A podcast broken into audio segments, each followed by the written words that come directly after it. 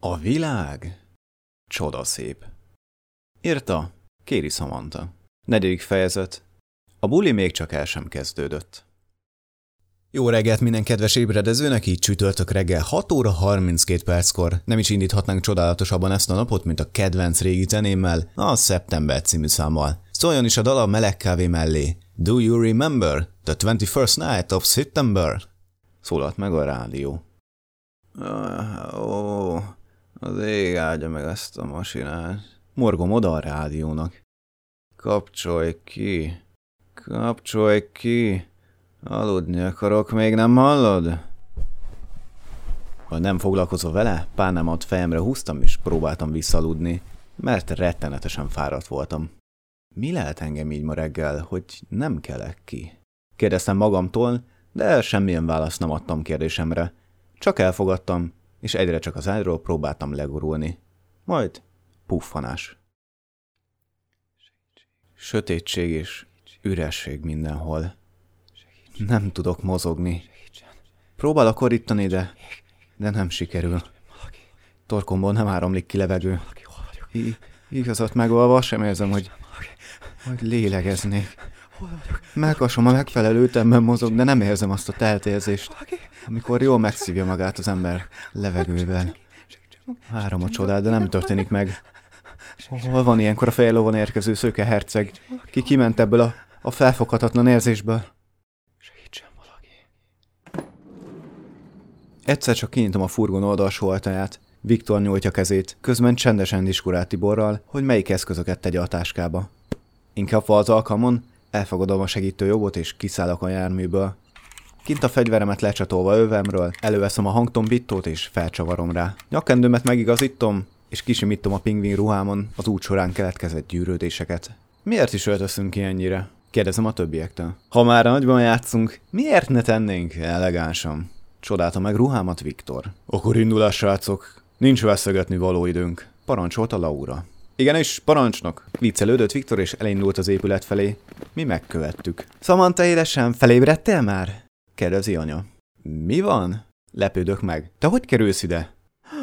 Ekkor arra riadtam fel, hogy a padlón fekszem, a kutya mellettem leheveredve, fejét kinyújtott kezemre hajtva, a hasát az égnek mereszve, néz rám, fejjel lefelé. Síró, te egy bolond vagy. Tudod te ezt? Kérdeztem, majd összeszorítottam szemem, és ezre csak a kutyát bámultam. Samantha, felkeltél már? Jött a kérdés ismét anyától, ki ekkor benyitott a szobába, és megpillantva a produkciónkat síróval, egyből elkezdett nevetni. Örülök, hogy most nincs itt a kamera a kezedbe, így legalább nem kell majd magyarázkodnom húsz év múlva. Ha akarod, elszaladtatok érte? Nevetett még jobban, azzal kiment a szobából. Felkeltem a földről, és a szekrényhez léptem. Naplomért nyúltam egyik kezemmel, másikkal a hógombert. Majd megráztam azt. Azt láttam, ami most a fejemben lezajlódik. Mi lehetett ez az álom? Fejem zsongott, mintha egy death metal koncerten lennék, két méterre a hangfal előtt. Számos hivataggal vetekedett, és mozgáskultúrám se volt az az igazi. Mint aki most ivott meg egy liter szárazat. Naplomat kinyitva búzgon fürkésztem a lapokat, hát ha találok benne valami nyomot, hol is lehettem tegnap éjjel. De az utolsó sor, ami bele volt írva, hogy 21 óra felé elmentem az egyetemi szórakozóhelyre, és éjfél után érkeztem haza. Hm, nem lehetett valami nagy buli. Gondoltam magamba, így vetettem még egy pillantást a lapokra, de több nem volt benne, amivel nyomra akadhatnék. Telefonom a töltőn pihent. Lehúztam róla, és elindultam arra a helyre, ahol a legjobban lehet a netet böngészni, mert már nagyon éreztem, hogy felrobbanok ott lent. Leülve feloldottam a kijelzőt és a böngészőt megnyitva a közösségi oldalra mentkezem, ahol a képeket kezdtem el nézegetni. Hát, ha megtalálom magam, és a tettest, italt, ami ilyenné tett. A megjelölések ikonon volt pár szám, így rátapintva láttam, hogy negyed tucat képhez hozzá vagyok adva, mint szereplő. Hamar meg is néztem őket, és láttam, hogy kicsípve magam, vagyis inkább aki rám hasonlít, olyan 85%-ban hátulról, italt a kezében, és jól mulat. Konstatáltam, hogy furamó csak hátulról készültek rólam képek, ezért nyomozói munkámat jól végezve nem foglalkoztam többet az ügyjel. Elfogadtam, hogy sokat ittam, és ezért néztem ki úgy. És amúgy sem szeretem, ha kép készül rólam. Kézmosás után lefürödtem, mert egy hetes szétizzadt ruhának is kellemesebb illata volt, mint most nekem, és próbáltam minél jobban ébren maradni. mert még mindig nem éreztem magam életképesnek. Mi lesz így velem holnap, ha egy ilyen avató ünnepséget se bírtam ki? Hangzott el a kérdés fejembe, majd gyorsan rábeszéltem magam a tervre, amit majd ki kell viteleznem holnap Ádám buliján. Kikászálódtam a víz alól, ruhával vérteztem fel testem a hideg ellen, és a konyhába íramodtam egy kávér. Apa furán nézett rám, látta rajtam, hogy nem a legmegfelelőbb hangulatban vagyok a beszélgetésre, de egyben büszke volt rám, hogy kimozdultam, és élem az életem. Jó reggelt, Samantha, látom jól aludtál. Dobja oda nekem gúnyosan mégis, és egy pohár vizet kitöltve, az felém nyújtja. Ez hatásosabb, mint a kávé. Neked is. Remekül aludtam, bár elvettem a vizet a kezéből, és olyan sietősen lehúztam, mint az életem múlott volna rajta. Ah, egy kicsit tovább is hagyhatatok volna? Csütörtök van, nincs első órám. Válaszoltam fellélegezve, mert az a víz most nagyon jól esett. Sajnálom, még nem vagyunk hozzászokva az órarendhez, és a rutin, miszerint reggel nyolcra be kell érned, az él bennünk. Majd kiteszek egy órarendet az ajtóra a hétvégén, ha ráérek. Hova ez a kapkodás? mondta nekem apa viccesen. Ó, viszont már ennyi az idő, a végén még elkisem a munkából. Nézett rá az órájára, ami 7 óra 16 percet mutatott, és mint aki el szeretne bújni egy biztonsági őr elől, eltűnt a szemem látóteréből.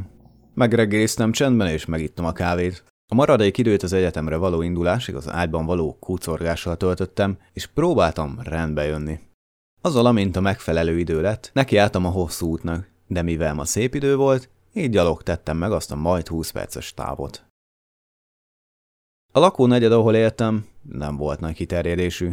Körülbelül 900 házát egymás mellett, kis utcákkal tagolva. Az itt élők kedvesek voltak, megosztottak mindent, ami szükséges volt a szomszédjuknak, és még azért sem szóltak, ha az utcán sétálva csipegetni kezdtük az utcán lévő gyümölcsfákat.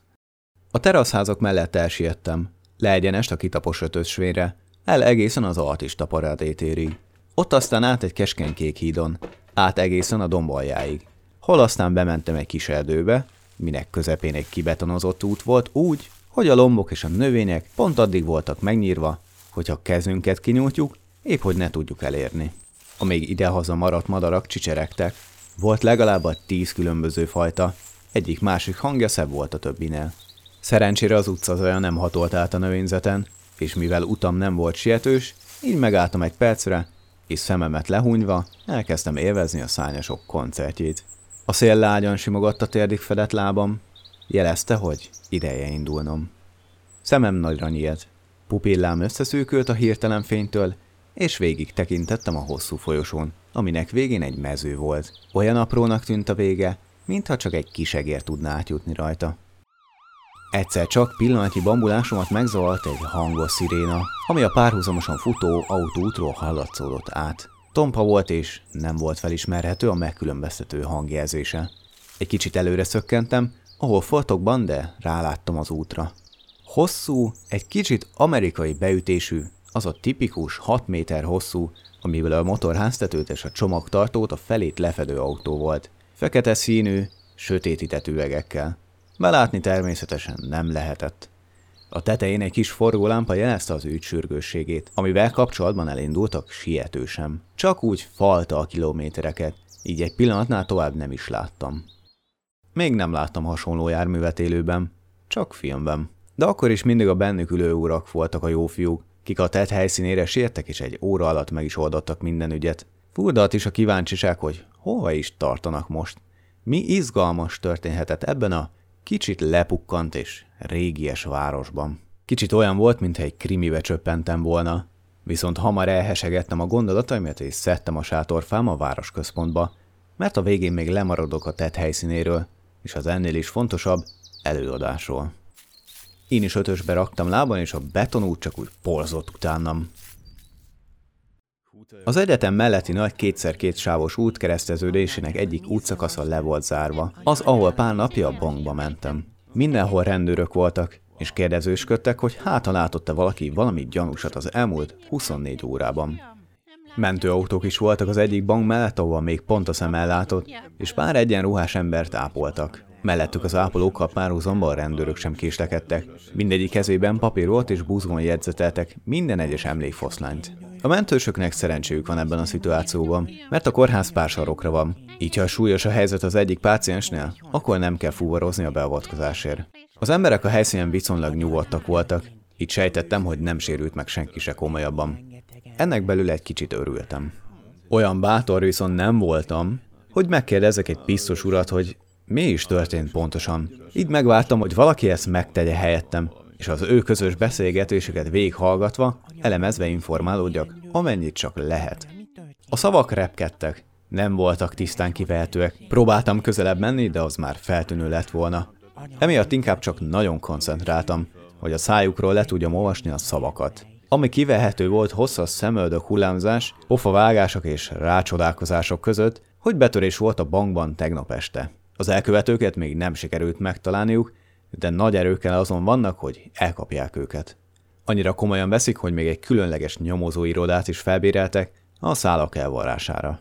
Az autó, amit korábban láttam, az egyik parkolóban parkolt egy sárgába borult fa alatt, és egy öltönös ember pakolt ki belőle különböző papírokat. A másik eszközben az autót támasztotta és szivarral a kezében beszélt az előzőhöz. Ide éreztem a drága szivar illatát. Ketten voltak, de kifejezetten rideg arc kifejezésük volt. Még pár percig csodáltam a tömeget és a tett helyszínét, hát ha észreveszek még valamit, ami segítene, hogy képben legyek az esettel. Aztán továbbálltam. Szedtem a lábam az egyetem felé fel az egyik előadó terem lenyitható padjainak valamelyikére. Unalmamba is, mert Laura szúnított mellettem, nem tudtam mit csinálni, így elővettem az egyik füzetet és folytattam egy rég elkezdett, de félbehagyott történetemet egy srácról, egy másik világból.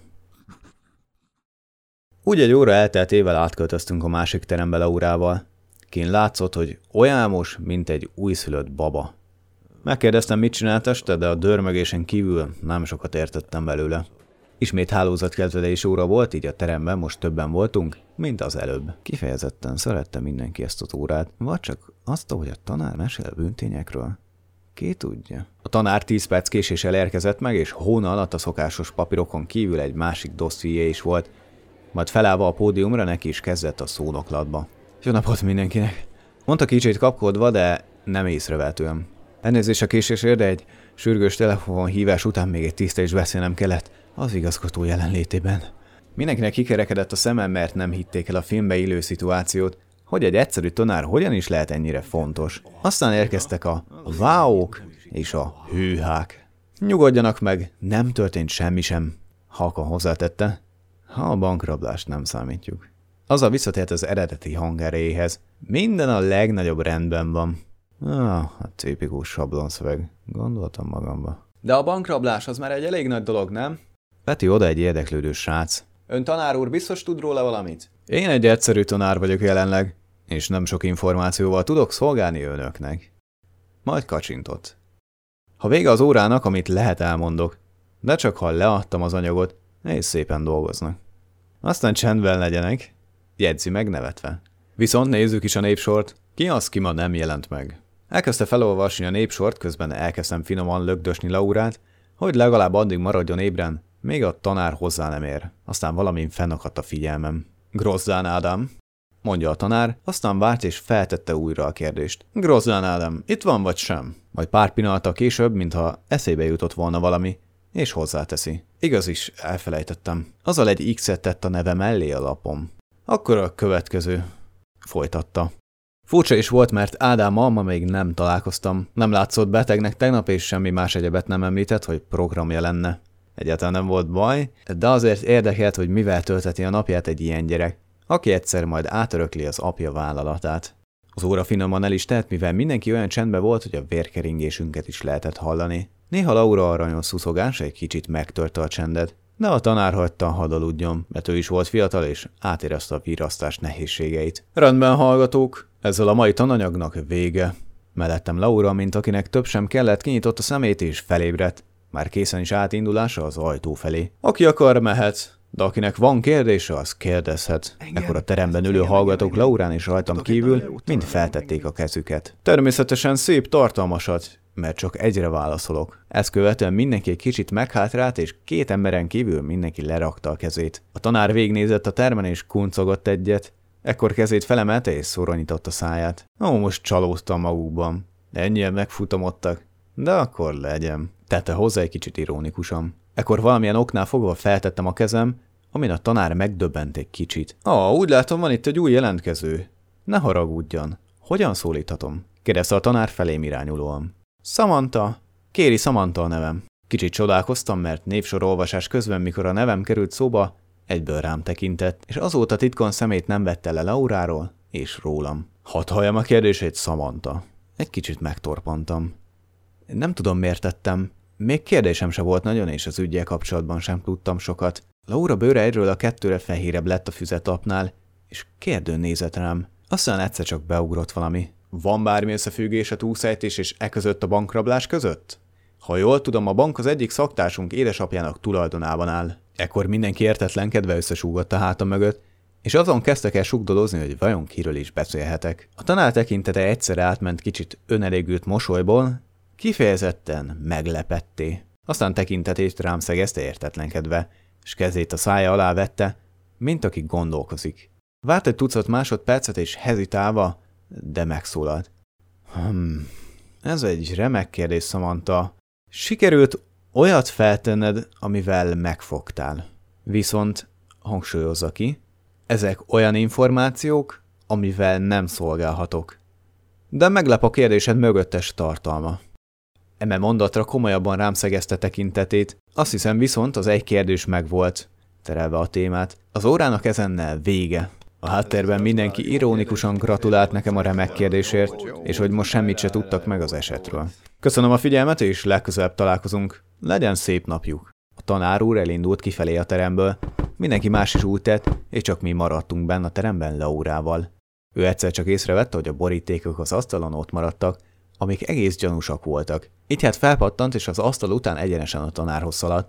Én se tettem mást követtem, de sokkal lassabban. Amint utolérte a tanárt, meg is szólalt. Tanár úr, várjon egy kicsit. Igen, Laura? Esetleg megkérdezni, hogy mi volt, uram? Természetesen nem, mondta kicsit kínosan. A teremben felejtette a papírokat. Majd átnyújtotta őket. Köszönöm, Laura. Ne haragudj, de nem néztem volna ki belőled. Hogy ilyen kedves és figyelmes vagy. Remélem nem néztél bele. Természetesen nem, pirolt el alig észrevehetően. Ilyen fontosnak látszó dokumentumok mm, nem néznék meg, bár ha az EH feladatok és a megoldások lennének, meggondolnám, hogy megtegyem-e. Kacsintott. Helyes, bár nem szép dolog lenne. Ekkor ő is kacsintott egyet, és én beértem őket. Azt hiszem, ideje lenne indulni. Jegyeztem meg. Alig tettünk meg pár lépést a tanár elköszönése után, hallottuk, hogy egy halom papír hull a földre. Hirtelen megfordultunk, és a zaj forrása felé néztünk. A férfi, akit nevezünk nevén, Kollár tanár úr, éppen egyensúlyozott egy mappát az egyik kezével, miközben félig lelógott róla a váltáskája. Egy másodpercig sem gondolkoztunk, vagyis én csak asszisztáltam, mert Laura fülig szerelmes volt Kollárba, Elindultunk felé, és egyensúlyba hoztuk a körülbelül 25 éves tanárt. Aztán Laura el is kezdte összeszedegetni a lehullott papírokat. Hagyja csak köszönöm, felszedem magam, és ne fáradj vele. Azzal leereszkedett Laura mellé, és besegített neki. Én addig, mint aki nem akar zavarni, egy lépés hátrébb léptem, és csak magamba fütyöréztem. Sikerült egy pillanatra elkapnom, amikor Laura megérinti kollár kezét, de teljesen véletlennek állította be, és gyorsan elnézés is kért a szituáció miatt. Miután végeztek, Kollár elrakta a táskába a papírokat, majd így szólt kicsit kellemetlenül érezve magát. Köszönöm a segítséget, lányok. Bízom benne, hogyha esetleg meglátotok valami olyasmit, amit nem szabadott volna a boríték tartalmából, akkor az köztünk marad. Laura csak bólintott izgatottan egyet, én meg csak unalmasan ennyit mondtam. Természetesen, tanár úr. Akkor én most már tényleg megyek. Nem húzom tovább az időtöket, hát ha esetleg tanultok a hétvége folyamán. Nevetett majd odébb bácsi sietve. Laura el volt ájulva, majd mikor a tanár már eltűnt a lépcső fordulóban, így szólt.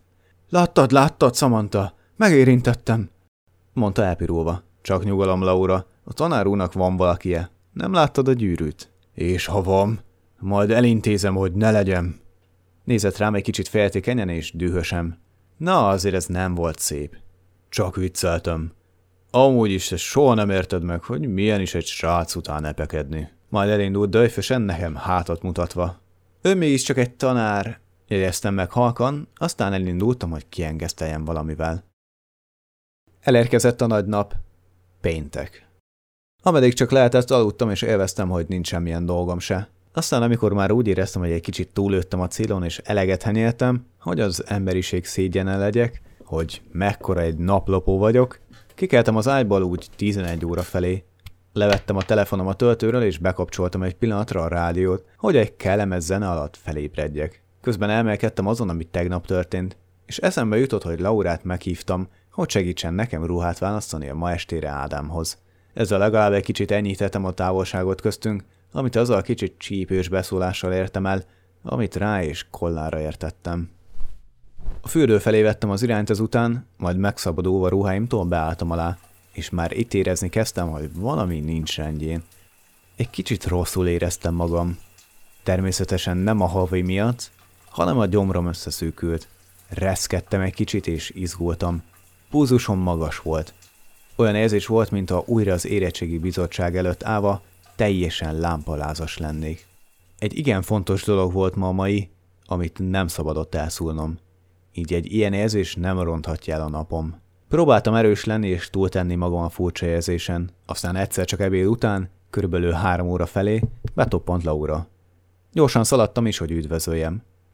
Szia, Laura, egész gyorsan ideértél. Szia. Hát azt nem mondanám, de síróért érdemes időben ideérkezni, hogy eleget dögönyözhessem. Mondta, miközben kezeivel sírópofáját masszírozta. Kie közben boldogan csóvált a farkát közben. Na, akkor neki is kezdhetünk? kérdezte felállva. El is indultunk a szobámba, ahol kérdezés nélkül nekiállt válogatni a ruháim között. Ő már egy alkalmi ruhában volt felöltözve, ami gyönyörűen át rajta, és kellően kihangsúlyozta az adottságait. Ha nem lenne cica, meghiszem, bele szeretnék. Egymás után dobált el a piros, kék, zöld, sima ruháimat, és hangosan hűmögött, hogy nem találja az igazit. Amik meg olyanok voltak, hogy talán azt az ágyra hajította, nem érdekelve, hogy esetleg gyűrött lesz.